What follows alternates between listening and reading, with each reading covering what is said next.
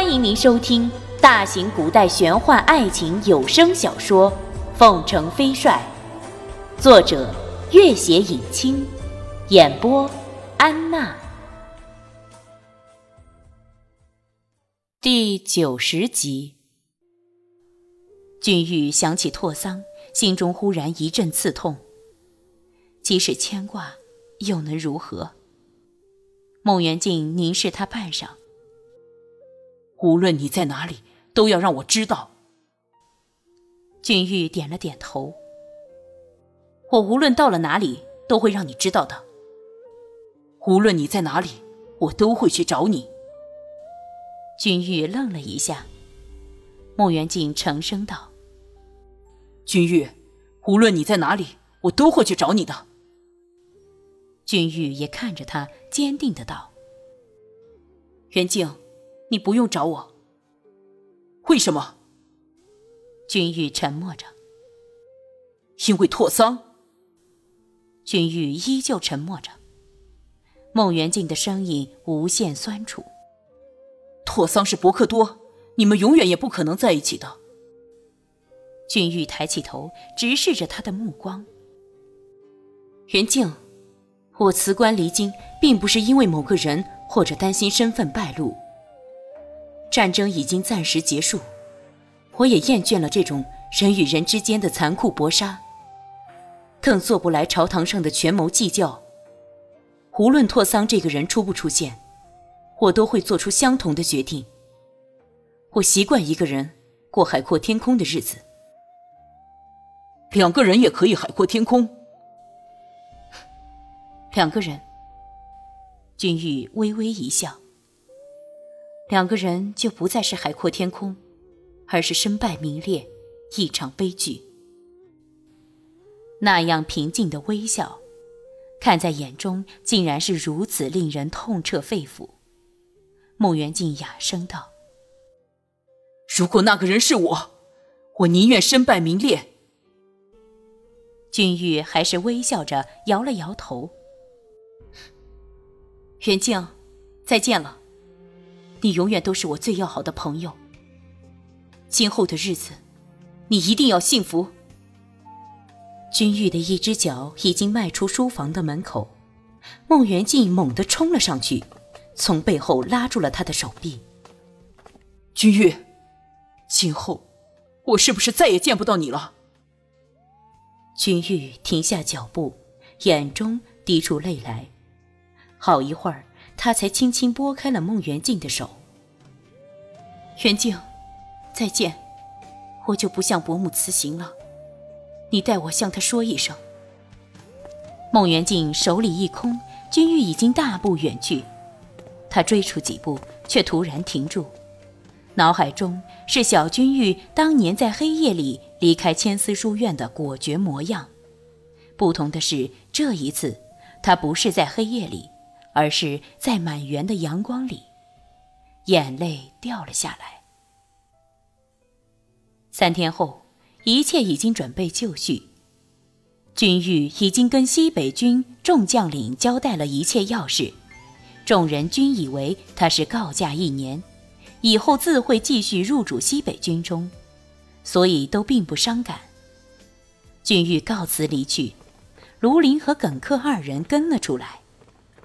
俊玉停下脚步，笑道：“哈哈哈，如今你二人就好生留在朝中听候命令吧。”寨主，卢林和耿克交换了一下眼色，齐声道：“周以达等人已经留下了，我们就没有必要再留下。我们已经决定一起随寨主回去。”白如辉在战争刚结束后就直接返回了凤凰寨。和东方炯一起维持着凤凰寨的交易网络和情报系统。卢林道：“因为战争，凤凰寨的交易损失不少。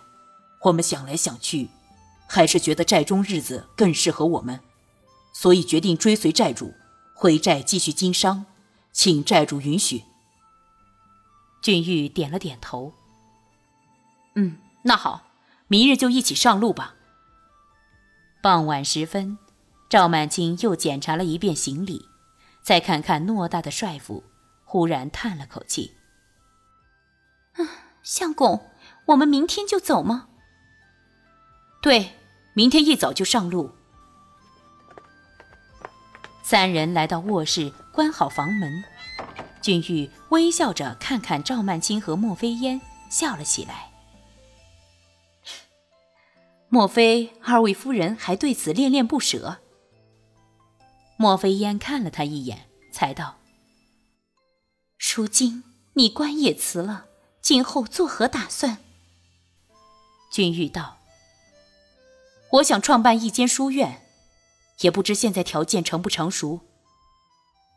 等先回了凤凰寨再说吧。”赵满清沉不住气了，终于开口道：“我看你那朋友孟元敬对你挺好的。”你总要为自己的终身大事考虑一下。怎么考虑？公告天下我是女子，然后嫁给他。君玉笑了起来。哼，这倒奇了，人人都知道君公子有了两位夫人，自己某一天却成了别人的夫人，哼，岂不是天大的笑话？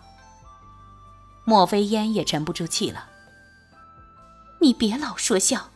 这事啊，你最好认真合计一下。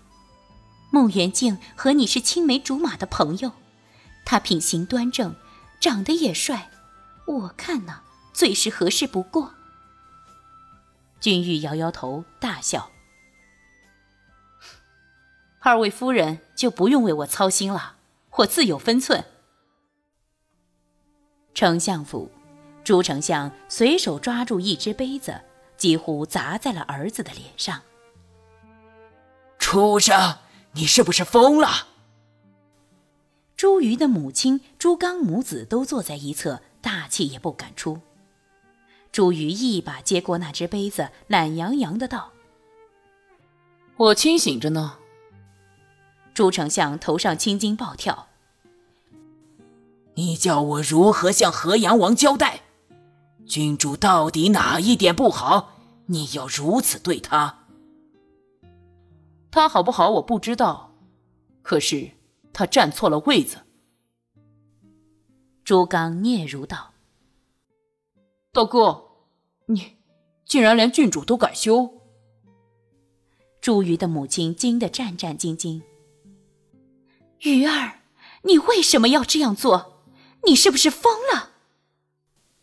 朱瑜却一副十分轻松的模样，转身就要往外走。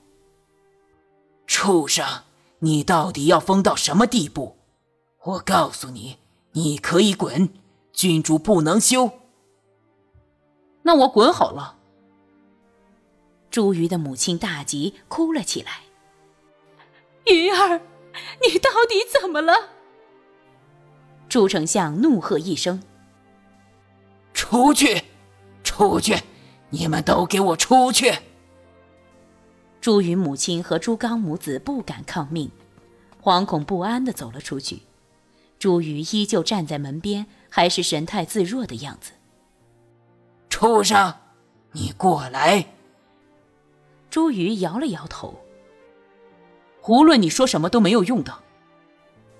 朱丞相恨声道：“你以为这样君玉就会看上你？”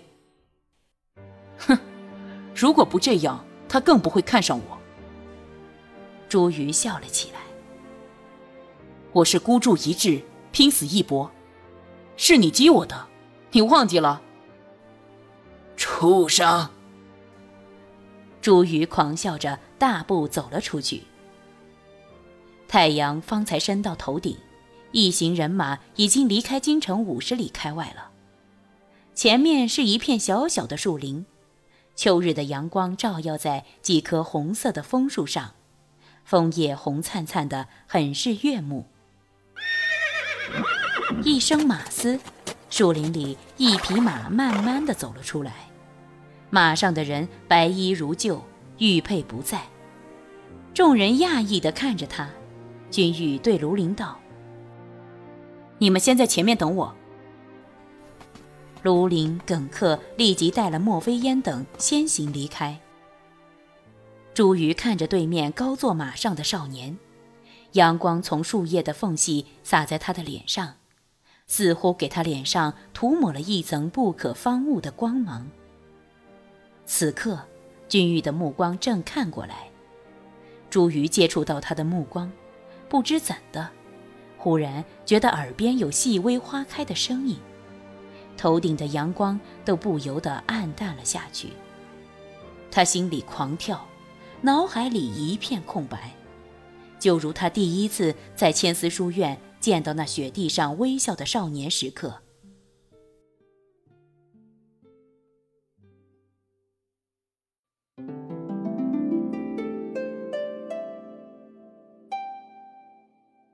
本集播讲完毕，感谢您的关注与收听。